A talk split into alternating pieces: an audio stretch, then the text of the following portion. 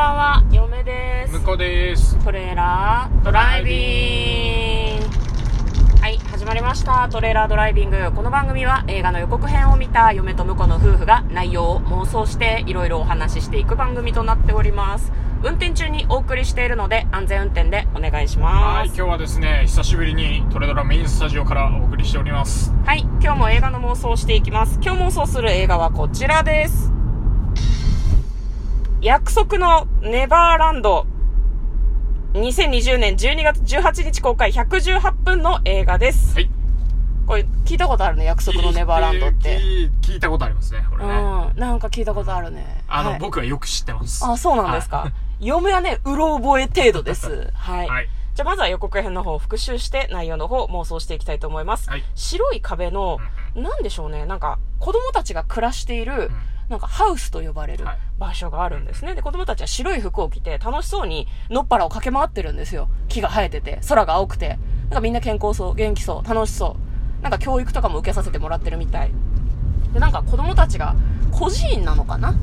親がいない子供たちが集まって、まあ、そこには優しい、ま、ママうんと呼ばれる人たちがいて、二人うん。なんかその人たちに、こうなんだろう、世話をされながら楽しく生活している様子だったんですが、なんか、敷地の外へ出てはいけないっていうルールがあるのね。うん塀とか、はい。なんかこう、なんだろうな、鉄格子みたいのがあったりして、外は危ないからってみんな言われてるんですよね。で、えっ、と、里親が見つかったよっていう風に言われると、無事に外に出ることができるんですね。何人も子供たちが外に出て行っていると。で、子供たちは外に出られる日を心待ちにしているらしいんですね。ただ、そんな中、ある人が何かを見てしまうんですよね。なんか、うーん、子供、うーん、なんだろうな、死体、花、みたいな、なんかちょっとよくわからないんだけど、何かを見てしまうんですよ。で、まあ、全世界累計2500万部禁断の実写映画化ということで、なんかどうやら彼ら、彼女たちがなんで育てられてるのかっていうと、檻の外にいる、ん塀の外にいる何かに彼らを餌として提供するためであるというようなナレーションが流れるんですねうん。本当なのと思うんだけど、嘘じゃないそうなんだみたいな話があって、どうやら事情を知ってる奴がいるみたいなの。で、その優しいママだったはずの二人は飼育官なんですね。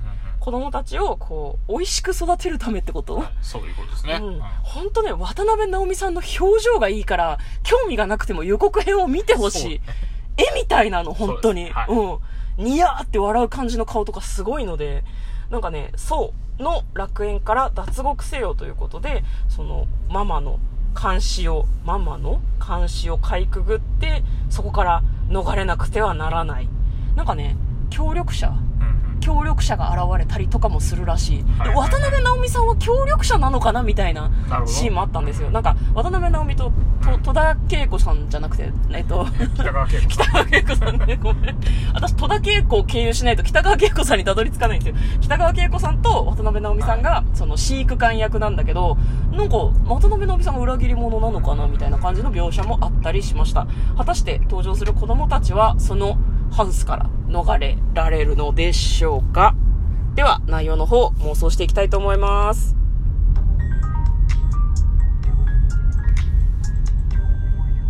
トレーラードライビング。うん。はい。ということでね。これはもうね、申し訳ないけど僕がね、ストーリーを知っている。あ、そうなの？知っている。ジャンプで読んでいたから。でも、向こうはさ、なんで約束のネバーランドは読んでるのに、鬼滅の刃は読んでなかったの？いや、だからね、あの、うん。1話を見てるかどうかな。あー、なんですたまたまね。そう。あれか。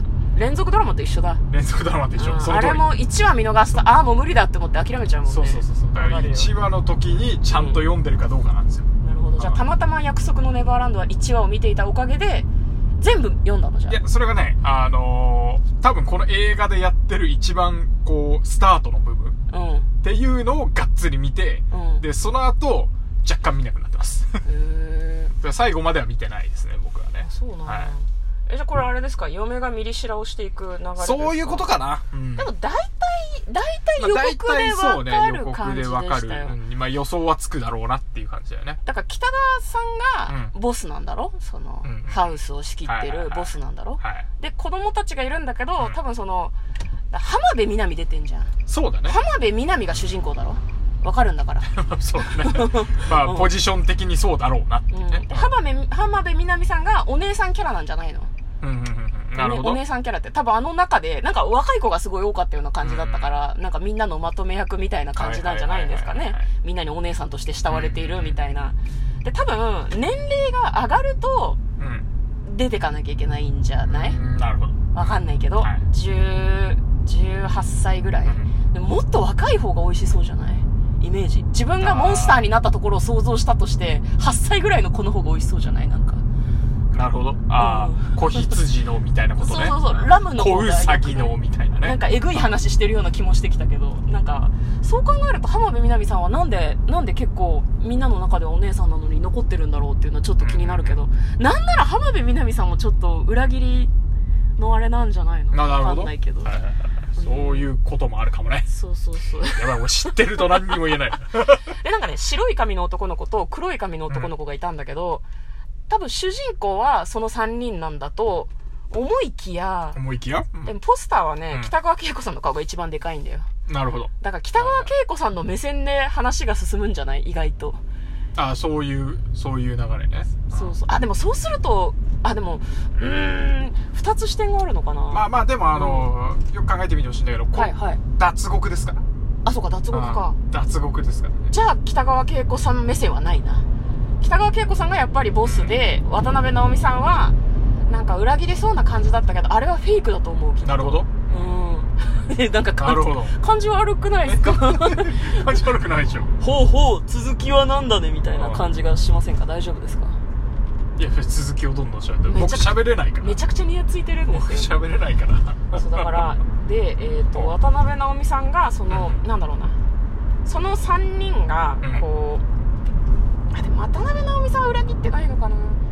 その3人が相談をしてるわけだよね。はいはいなんか、何らかのことで、多分、誰かが連れて行かれて、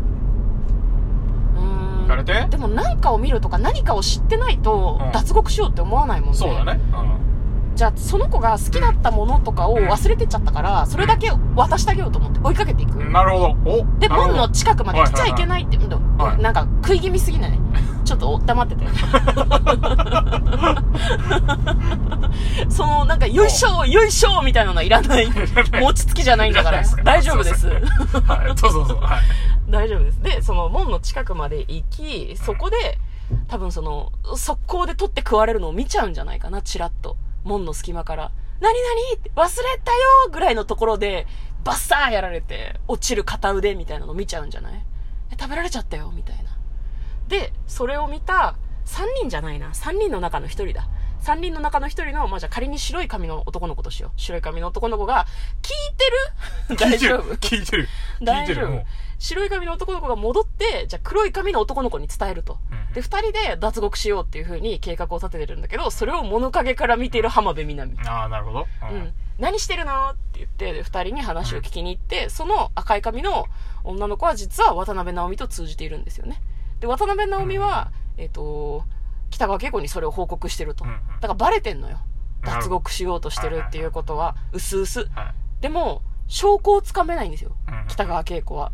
うんなんか、こう、なんだろうな、いたずらに、あ、でもどう、どうなんだろうな。でも結局さ、その出荷しなきゃいけないわけじゃん、外側に。そうだね出荷って確か言ってたと思うんですよね。そうだから、変に、え、だって、多分めちゃくちゃいいご飯食べさせて、はいいい服着せて、はいストレスが少ないようにはい育てた鶏の方が美味しいって言うじゃん。そうだね。放牧？放牧って言われる。放牧じゃねえな。うん、なんか放牧的なことをしてね、放し飼いだ放し飼いの鶏の方が美味しいって言うじゃん。だからなるべくストレスを与えないように監視を続けるわけなんだよね。で、渡辺直美さんは報告を受けてるんだけど、実は、うん。直美もすごい本当は若くて、はい。あの、ママ的な役割をしているけど、うん出荷寸前なんだと思う、きあっと。直美も出荷されると。そうそうそう。はいだから私も脱獄したいって思ってるんだと思う。ああ、なるほど。あんたたち気がつかなかったかもしれないけど、そんなに年違わないのよっていう話になって。